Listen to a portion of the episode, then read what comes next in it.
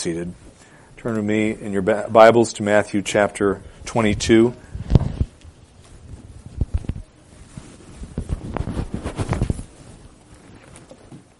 Matthew 22, verses 41 to 46 is our text for today.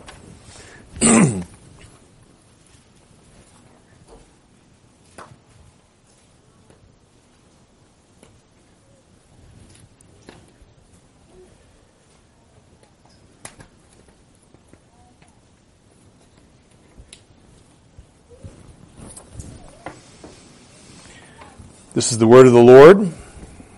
God is its ultimate author, even though Matthew was uh, its human author. It's both God's words and Matthew's words. Uh, but you need to listen to it carefully because it's God's words. Um, so, this is the word of the Lord, starting in verse 41 of Matthew's Gospel. Uh, the second, 22nd chapter. Now, while the Pharisees were gathered together, Jesus asked them a question, saying, What do you think about the Christ? Whose son is he? They said to him, The son of David. He said to them, Then how does David, in the Spirit, call him Lord, saying, The Lord said to my Lord, Sit at my right hand until I put thine enemies beneath thy feet. If David then calls him Lord, how is he his son? And no one was able to answer him a word, nor did anyone dare from that day on to ask him another question. Wow. Amen. Pray with me.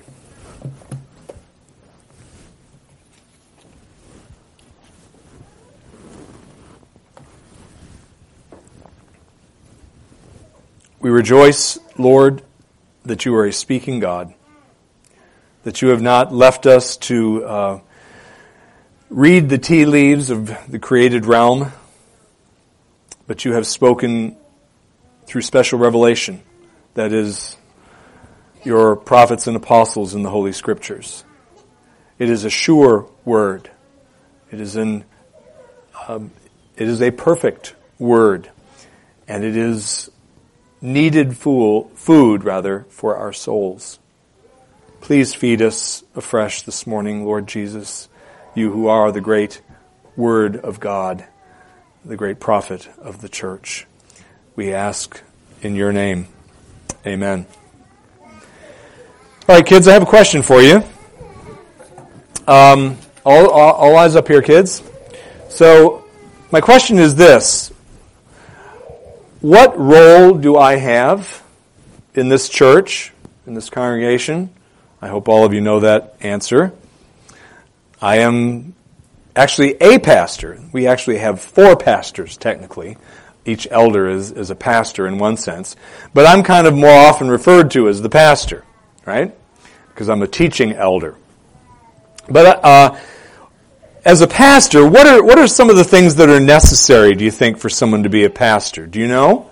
You might uh, you don't have to shout it out, but can you think of maybe some scriptures that you've heard that uh, that talk about what a pastor needs to be, uh, a person needs to be in order to be a pastor? Well, I'll give you a few. I'll give you a few representative um, examples of things. A pastor needs to be a Christian. And by the way, there are lots of pastors that aren't. Uh, they're in churches that you don't want to be in. Uh, but lots of pastors are not Christians. But a pastor must be a Christian to be a legitimate pastor. He needs to be a he. He needs to be a male.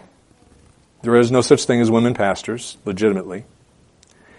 He needs to be, shall we say, well behaved most of the time. I'll just I won't go into more detail, but he needs to be well behaved, generally speaking. And, and pretty mature. Mature, that means grown up uh, as a Christian, a pretty grown up acting Christian. And there's some other things as well. But my, my point is, children, that for me or anyone to be a pastor, uh, the pastor that God explains uh, elder pastor in the in the Bible. There are certain um, things that are necessary in order for me uh, to fulfill my role as a pastor and my responsibilities as a pastor. Certain things have to be true of me, right? And that applies to other uh, jobs as well. I just happen to use pastor as an example. But just as uh, there's certain things that have to be true of me if I'm going to be a pastor or anyone else uh, to fulfill my role as a pastor and my responsibilities, the same is true, children, of the Savior of the world. The Savior of the world, certain things had to be true of him in order to be the Savior of the world of all believers down through the ages. Certain things had to be true of the mediator or the redeemer, other words for savior, uh, so, uh, very closely related to the word savior. Certain things had to be true of Jesus in order for him to save you and me. Okay? So what I'm going to tell you this morning, what God's going to tell you through this passage as I, uh, as I unpack it for you, is one of the most crucial things that Jesus had to be in order to save you and to save me from our sins and to get us safely home to heaven. So you listen uh, as uh, as we unpack this, and this will be probably familiar to most of you children. But even if you've heard it before, some of the truths that I'm going to relay to you, uh, you need to be reminded of it because as sinners we tend to forget things that we need to remember. Um, including things about Jesus. So, uh, just a reminder of the background here. Um, uh, Jesus is, in, over the course of his public ministry, he's been teaching a lot. He's been um, preaching a lot to a lot of different groups of people. And there are multitudes of people who have encountered Jesus up to this point in his ministry. Remember, he's in the, the last week of his life now. And there are, there are multitudes of people who have encountered him and heard him who had, had, who had no problem whatsoever recognizing that Jesus was a man. It was pretty obvious that Jesus was a man, a human being. Uh, he had the shape of one, uh, he sounded like one, he looked like one. Uh, all the things that make somebody human, Jesus had. And it wasn't a problem for the folks to immediately draw that conclusion. This is a guy, it's not an angel. This is a human being, it's not an angel, for example, just for example. However, while many, well, everybody knew he was a man and understood that uh, readily, the vast majority, I would say, certainly the majority, and I would say probably the vast majority of the people that encountered Jesus during the course of his public ministry, and even prior to that point in time, had failed to recognize the fact that, that Jesus was, at the same time he was a man, was also much more than a man, and was indeed the Lord God himself, Yahweh. Uh, is the, the name that is often applied to him. We're not sure that's how the, the Old Testament letters were pronounced, but it's a good guess, Yahweh, and we're going we're to use that. The vast majority didn't figure that out. Or certainly majority of, uh, of the crowds that he spoke to. And the religious leaders, Israel's religious leaders, were particularly unwilling, and it was a matter of willingness, uh, being unwilling, unwilling to acknowledge Jesus' divinity. And as a whole, they were unwilling to acknowledge Jesus' divinity and his worthiness of honor and glory and worship because he was divine.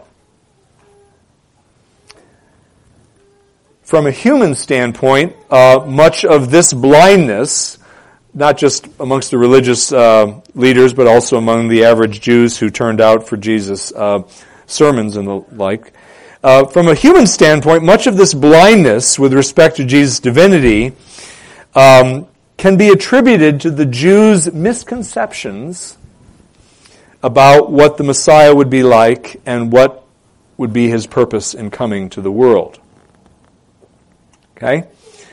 Now, ultimately they were blinded because they wanted to be blind, but in terms of, from a human standpoint, uh, misconceptions had arisen regarding the Messiah over the century, preceding centuries. Um, due to unbiblical readings of the Old Testament or just indifference uh, to things that were taught about the Messiah in the Old Testament. That leads me to the two points that are, are come from this passage that have to do with that uh, misconce- those misconceptions. First is in this passage, Jesus dispels misconceptions about the Messiah's nature, and therefore about his own nature because he was the Messiah. And then, Jesus also in this passage dispels misconceptions about the Messiah's mission. So he dispels misconception about the Messiah's nature and also about the Messiah's mission. So, we're going to take those one at a time. First of all, he dispels misconceptions about the Messiah's nature. What were some of those common misconceptions about the Messiah's nature? Well, um, the vast majority of Jews, it would appear in his day, uh, believed that uh, the Messiah would be uh, nothing more than an extraordinary man. A very gifted man, a man whose kingly rule, because he would be a king, and they knew that, would uh, God would greatly bless that that rule of the Messiah. They believed that. Uh, but they believed he would be a man through, uh, through whom God would fulfill his promises as they understood those promises to the nation of Israel. But he would be a man. Many thought that. There were some that read their Bibles and uh, knew their, uh, knew their uh, scriptures well enough that they understood, no, it's, he's going to be more than a man. Uh, but many did not. Many also believed that so, so that he'd be a, he'd be a, a human prophet. Uh, he would be a prophet like uh, unto some of the, the great prophets of the Old Testament, Jeremiah and Elijah and, uh, and Moses and so on. They believed that he would be a human king, uh, uh, like David, his forefather, um, uh, sitting on Israel's throne, um, presiding over the nation and subduing all her enemies. to himself. So that was the conception that was very common in Jesus' day regarding the Messiah uh, from their teachers. He would be a human prophet and king. But of course, we know that careful reading of the Old Testament made it clear that he would be much more than merely a human uh, uh, king and prophet. So Jesus seeks about goes about seeking to dispel and does in fact dispel uh, misconcep- misconceptions about the Messiah's nature. We read here uh, in verse 41 that um, Matthew tells us that the Pharisees are gathered around. We don't learn that from Mark's account, but we do here uh, in uh, Matthew's account. And so they're gathered around him at this point. Um, and Jesus initiates a conversation with them at this point with two questions. First one is found in verse 42, and the second one is found in verse 43. He first of all says, What do you think about the Messiah? What do you think about the Christ? Christ is merely uh, uh same thing has same meaning as Messiah. What do you think about the Christ? Whose son or descendant, son means descendant by the way. Uh, the Hebrew word uh, for uh, son is the same word for descendant. And there are plenty of places where the word is intentional is used and the meaning is intentionally blurred. Where it can, uh, I won't say it's blurred, but it has both meanings uh, at times. And other times it only has one meaning. It means the actual physical son, the next generation down. But there are many times when it means a descendant somewhere uh, in the future of a particular individual, like the, the patriarchs, for example. So, whose son is he? Jesus asked them. Now, the Old Testament scriptures uh, clearly uh, taught that the coming Messiah would be a descendant of Israel's greatest king, King David. Uh, Isaiah uh, 9 verses uh, 6 and 7 teaches this, that well-known passage that we often hear quoted uh, uh, um, at, at, Christmas time, that time of year. And also in Jeremiah chapter 33 verses uh, 14 through 17. I, that's a passage we don't look at as often, so I'm going to go ahead and read that to you. Isaiah, excuse me, Jeremiah 33 uh, starting in verse 14, reading through verse 17. Uh, here's one of those passages that makes it clear. Uh, Behold, days are coming, declares the Lord, when I will fulfill the good word which I have spoken concerning the house of Israel and the house of Judah. In those days and at that time, I will, I will cause a righteous branch of David to spring forth and he shall execute justice and righteousness on the earth. In those days Judah shall be saved, and Jerusalem shall dwell in safety. And this is the name by which she shall be called, meaning Jerusalem. The Lord is our righteousness. And there, note, the Lord there is the branch of David. Uh, the righteous branch of David. Then verse 17, For thus says the Lord, David shall never lack a man to sit on the throne of the house of Israel. So this is one of the scriptures, and again, there are uh, Isaiah 9, and I believe there may be some others as well. Uh, but the point is, the, the, the Pharisees knew these verses. And they understood Messiah is going to be a descendant of David. And so they say to uh, Jesus in response to his question, they answer, the son of David. He's going to be the son of David, or the a descendant of David. And then, um, so after he is, they've answered that first question, he poses then the second question. Verse 43. Then if he's the son of David, as you gentlemen say, then he says, then how does David in the Spirit, meaning writing in the inspiration of the Holy Spirit, how does David in the Spirit call him, the Messiah, Lord? Saying, and then he quotes Psalm, that's famous messianic Psalm, Psalm 110, verse 1, the Lord, and it, by the way, at the top of that Psalm, it says, uh, a Psalm of David, uh, which, by the way, is one of the examples of where uh, where the um, superscription in the psalm is clearly uh, historical, ac- historically accurate, and I believe most of the superscriptions, I believe all of them are actually. At any rate, here we know for sure it was David wrote it because Jesus says so, and, and Jesus doesn't make mistakes. So said, then how does uh, how does uh, David in the Spirit call him Lord, saying, "The Lord said to my Lord, sit at my right hand until I make thine enemies um, uh, till I put thine enemies under thy feet.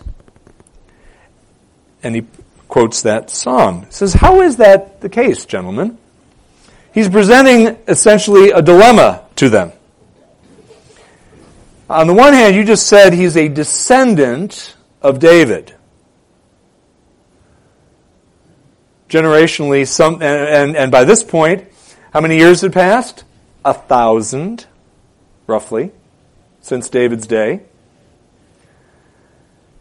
So they're waiting on a descendant, not Solomon, because he's pushing daisies. Um, they're waiting on a descendant of, of David. And so he says, how does he call him, his, his own descendant, from his own loins, as it were, how does he call him his Lord? The Lord, and then, you know, the Lord said to, and David says, my Lord the Lord Yahweh says to my Lord. How is that possible, gentlemen?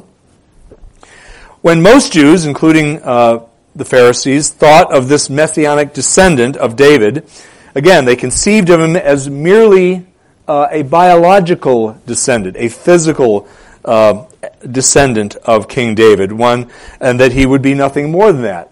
Now, again, careful search of the Old Testament scriptures revealed otherwise, but many folks were not that well instructed it appears, and conceived him as just uh, uh, an exalted man. However, as Jesus now points out, King David himself, speaking under the inspiration of the Holy Spirit in Psalm 110, referred to the Messiah as his Lord. The Lord, Yahweh, says to my Lord. And Jesus' point is Gentlemen, this has very profound implications that you need to understand. And of course, that we need to understand because the Lord made sure this conversation was in here. What are some of those implications?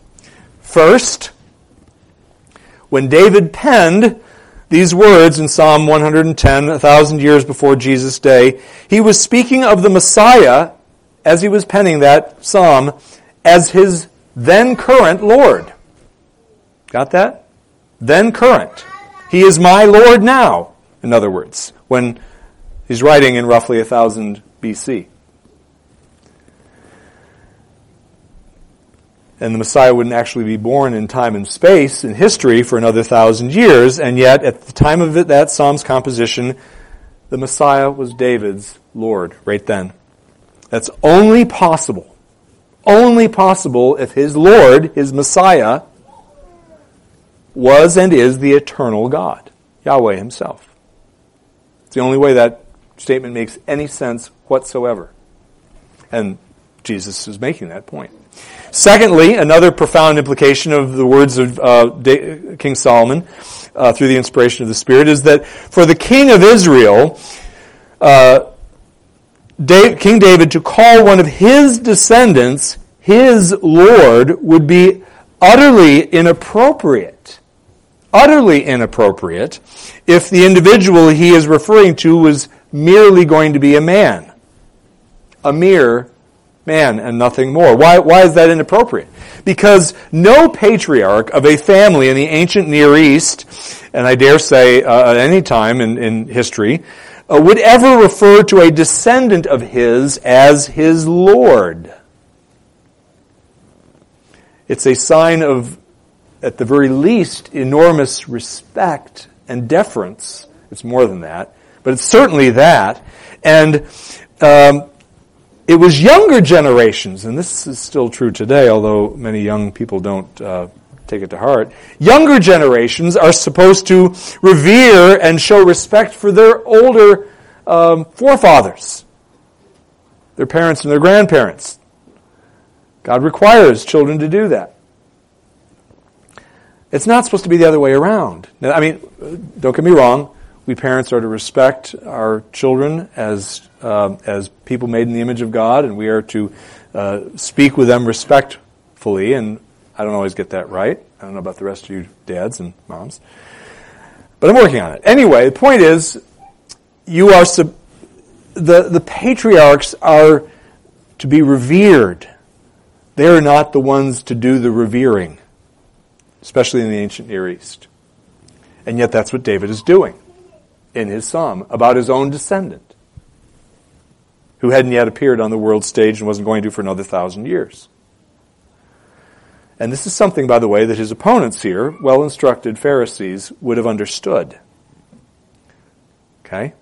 And then, thirdly, a third implication no mere man, no matter how extraordinarily, extraordinary or gifted, no mere man is entitled to the homage, dominion, authority, and majesty ascribed to the Messiah by the Holy Spirit in Psalm 110. I'm not just talking about the first verse of it now, I'm talking the whole psalm.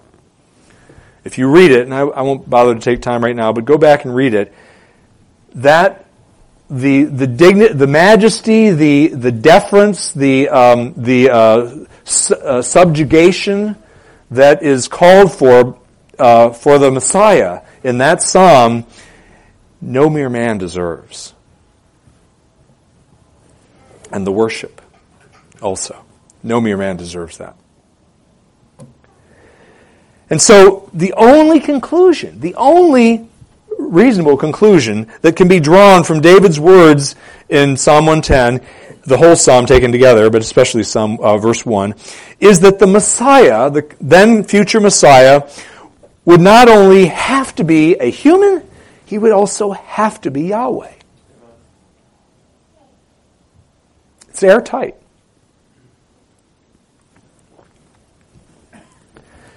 That divine human Messiah, of whom David was writing in Psalm 110, was the very one to whom the Pharisees were now speaking. Jesus regularly, in his three year public ministry, regularly allowed messianic titles to be applied to him without objection. We just saw in a few weeks ago in the uh, triumphal entry into Jerusalem. Son of David.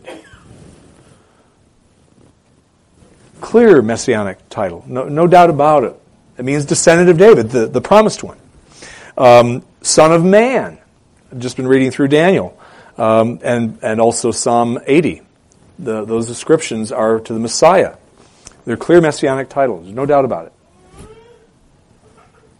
And Jesus regularly allowed himself to be, allowed those terms to be applied to him, never offering an objection to their use by others about him or, or by himself. I obviously wouldn't object to what he said himself.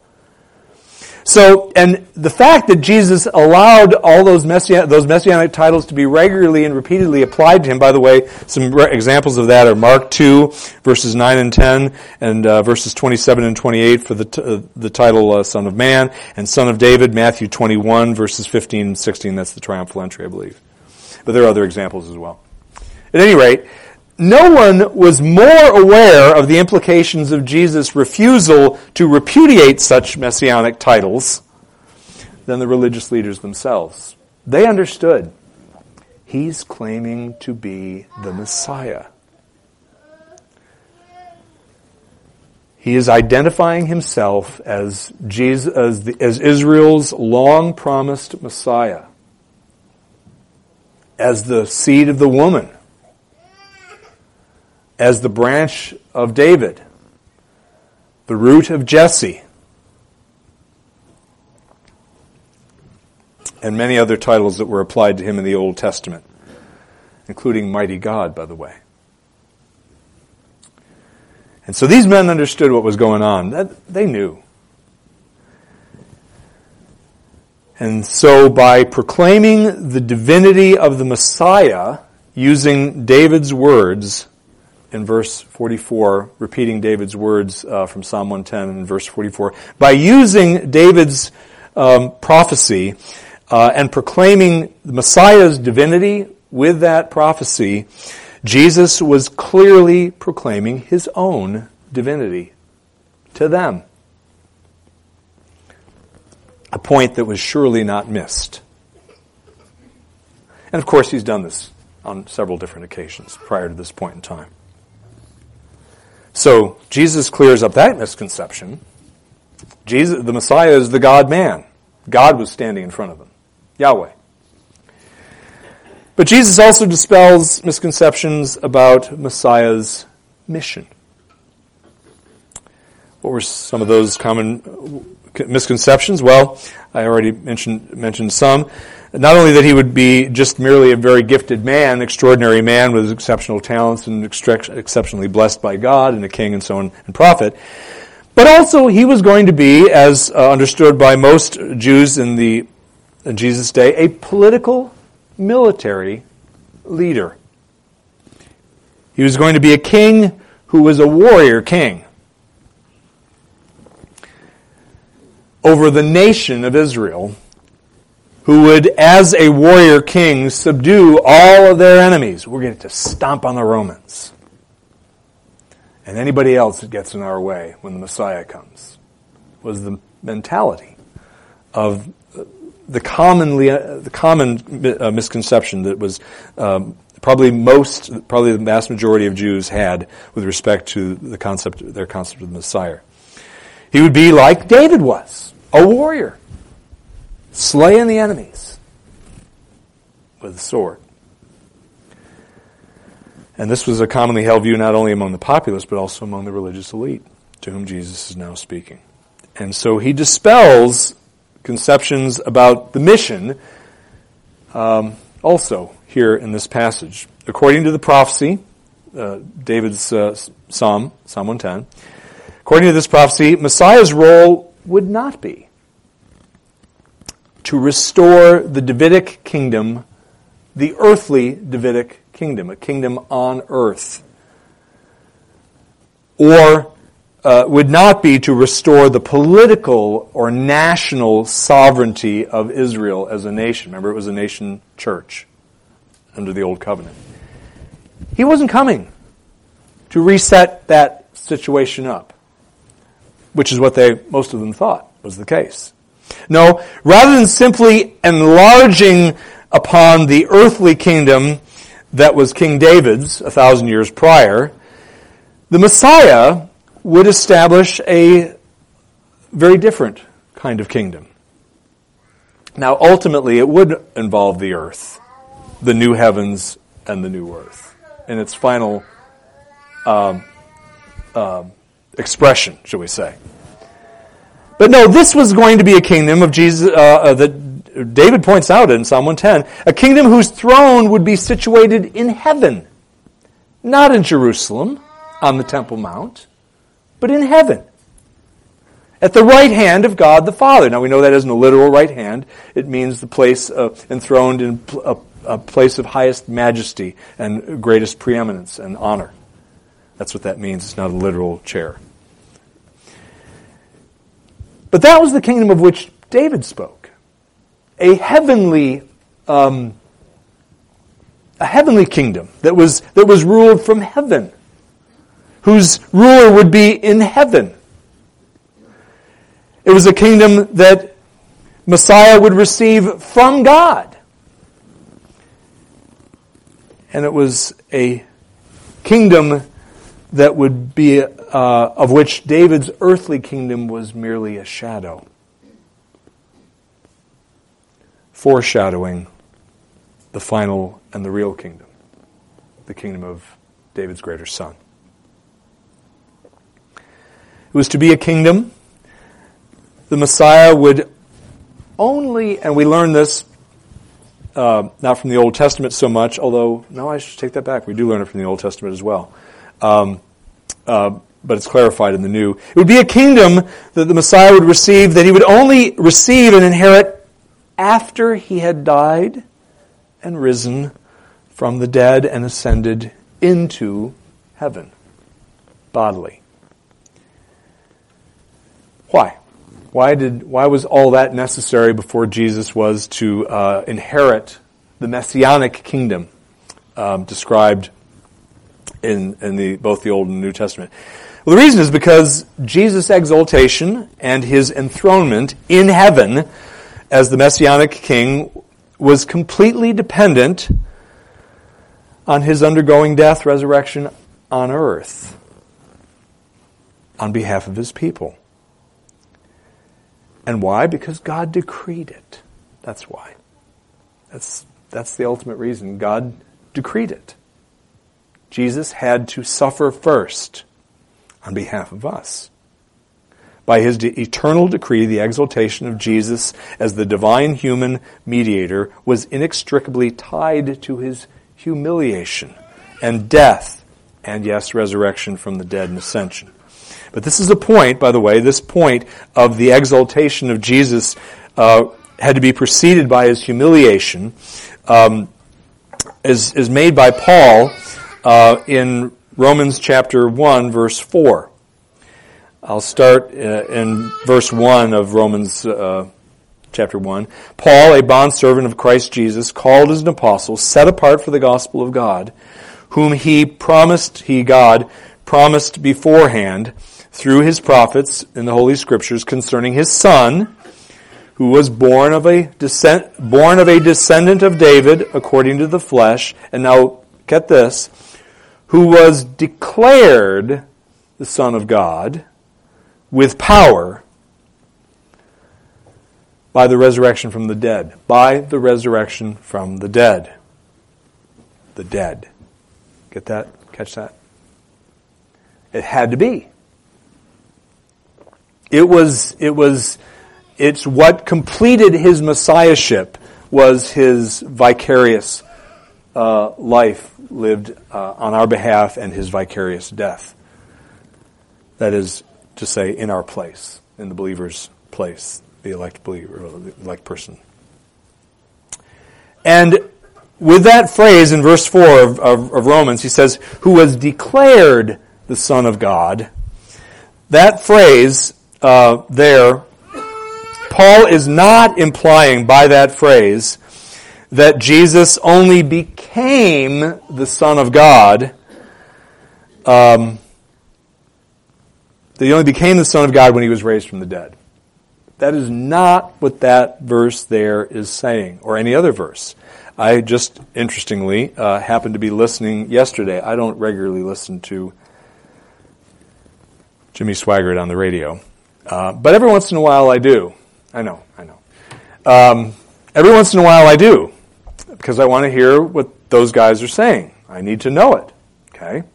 Now, without uh, talking about all of Jimmy's um, life and beliefs, he said something very clearly, and I almost, I almost, my hand almost went through the radio to grab and go, "What are you saying?" Because he said yesterday, um, but well, let, me, let me back up. So, um, so this, this verse is not implying that Jesus only became the Son of God when, uh, when he was raised from the dead. That view, by the way, of Jesus becoming the Son of God after, only when he's raised from the dead is called adoptionism. It was an ancient heresy, also called monarchianism. And what it taught was that Jesus became the Messiah at his baptism, and then he was finally adopted as God's Son after his death and resurrection. That's called monarchianism or adoptionism after that uh, uh, adoption of Jesus as the father, by the Father as his Son only after his death and resurrection. And Swaggart and his panel articulated that view. Uh, not all of them. There, fortunately, there was some pushback. So a couple of guys on there's a panel discussion. A couple of guys, no, I don't, I don't, I don't think that's right. No, I do, I do. I think Jesus was only uh, became the Son of God. Yes, he was divine all his life, but he or all, all of eternity past, but he only became the Son uh, after the resurrection. And Jimmy was one of the ones that said, "Yeah, I agree with that." Uh, essentially, he was kind of waffling a little bit, but you could tell he was leaning on that. It's heresy. Colossians chapter 1, verses 15 through 17. It's, it's about, I'll read it. Jesus has just been described as the Son in the preceding verse, and I'm going to get to my point, by the way, here, uh, eventually. And this is just one verse, but so in verses, uh, verse 13, uh, He, that is the Father, uh, delivered us from the domain of darkness Colossians 1 13. For he delivered us from the domain of darkness and transferred us to the kingdom of his beloved Son, in whom we have redemption, the forgiveness of sins. And he, and the he there, is the Son. The Son. And he is the image of the invisible God, the firstborn of all creation. That doesn't mean he was created, by the way. For by him, that is by the Son, uh, by him all things were created, both in the heavens and on earth, visible and invisible, whether thrones or dominions or rulers or authorities. All things have been created by him, by the Son, and for him. And he is before all things, and in him all things hold together. And he's referencing the Son there. The him, the pronouns all apply to the Son. He's been the Son forever. Yes, he's God the Son for eternity. Okay. So rather than um, what, what, what, so, so God has decreed that this has to be the case. This has to be the order. The exaltation of the Messiah must be preceded by his humiliation and death. So what what Paul is referring to, getting back to tying, tying up that loose end, what Paul is referring to there in Romans uh, 1 is he is the Greek word is better translated um, than he was declared the son. It would be better to translate that word he was installed or he was appointed. And what that means is it's a reference to his state as the messianic king. His enthronement as the messianic king. Not his, not his ontological being as the son, but his, his uh, being uh, the Son of God with power. There, there we go. That, that phrase is to be taken together. That is a new thing that only happens after his death, resurrection, and ascension. The Messianic kingdom didn't exist in the same way that it does now before Jesus died. And that's what Paul is referring to there. He's not referring to Jesus began, uh, was adopted as the Son by the Father when he rose from the dead. So don't, I, I realize I'm uh, beating on that pretty hard, but it's important. So Christ was always the Son of God, always has been God the Son, but as a result of his resurrection, he was endued with uh, with new kingly power and authority as the risen and enthroned Messiah, a new phase, if you will, of his lordship and glory as the God Man. And it was a new phase that was only entered into as a result of uh, his atoning death and then subsequent resurrection uh, for God's people. and Jesus' portrayal of the messianic kingdom differed radically from the puny concept that was espoused by the Jews of his day, that it was merely a political thing, or largely a political thing, that involved beating back the Romans and, and increasing the turf that belonged to Israel, which was their concept. And by the way, it's radically different from the puny conception that is popular, so popular in the evangelical world in our day. Jesus came to do much more than merely reestablish an earthly kingdom with Jerusalem as its capital.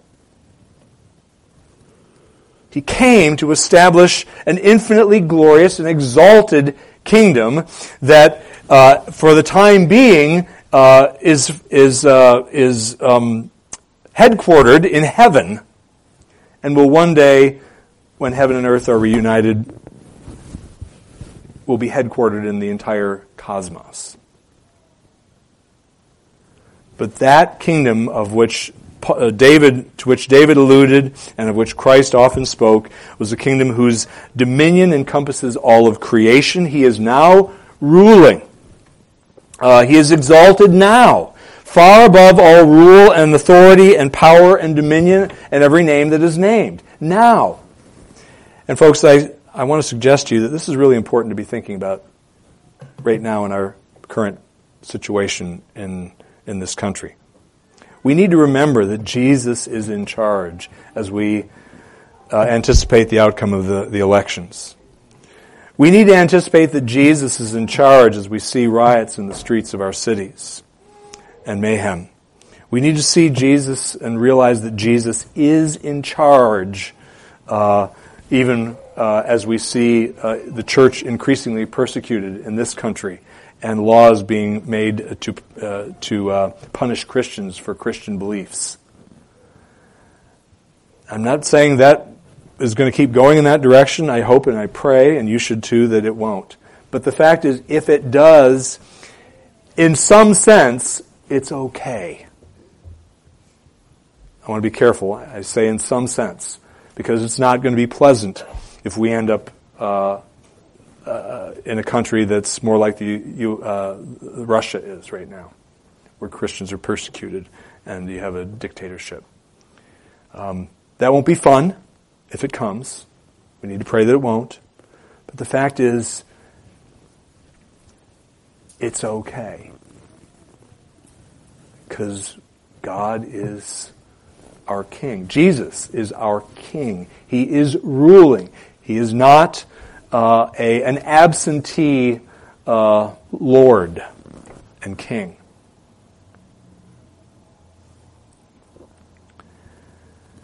Given the fact that Jesus is now ruling in that way over an infinitely glorious kingdom, that he is progressively gaining ground, and it's spiritual ground, not terra firma, as he conquers all his and our enemies through either conversion or destruction. The fact that that's the kingdom over which Jesus is reigning now is why, uh, if that, given that that is the case, why would Jesus want to return to earth to establish a temporal, earthly kingdom on a piece of real estate at the east end of the Mediterranean Sea, as some of our Christian brethren would have us believe? It just doesn't make sense.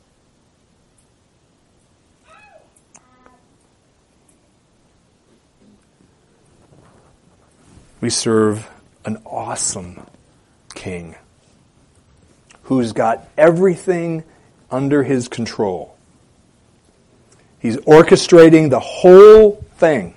That includes whoever ends up in the White House at the end of this year.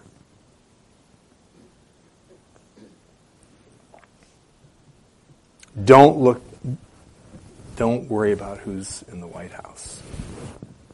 I mean, yeah, you can be up to date on it and, you know, do your part to determine that. But we're in good hands, folks. And we're just foreigners in a strange land passing through. That's, that's what this life is for the Christian. Now, if you're not a Christian, then you got some problems. Um, and that's putting it uh, exceedingly mildly. Uh, you are not um, you're in rebellion against Christ, who is the King, uh, and who has demanded your allegiance, and you are giving allegiance not to him, but to yourself, and ultimately, whether you realize it or not, to Satan. You're a child of the devil if you're not a Christian. Uh, there is no uh, neutral ground between being a child of the devil or a child of God. You're a child of the devil. And uh, your, your God is yourself, and uh, that's true, was true of me before I was converted, true of everybody, every Christian before they were converted. If you remain in that state of rebellion, and that's what it is against God, uh, you will be punished forevermore um, for your rebellion, for your sin, and that's what uh, sin sin is rebellion, rebellion is sin. Uh, God will pour out His wrath upon you in hell for eternity, and you will deserve it. We all deserve it, but you will get it unless you flee to Christ, in which case Jesus will have taken your punishment that you deserve uh, and he will also have lived a perfect life uh, under God's law that you need credited to you uh, so that God can see you as righteous rather than guilty, which is what you now are seen as by him.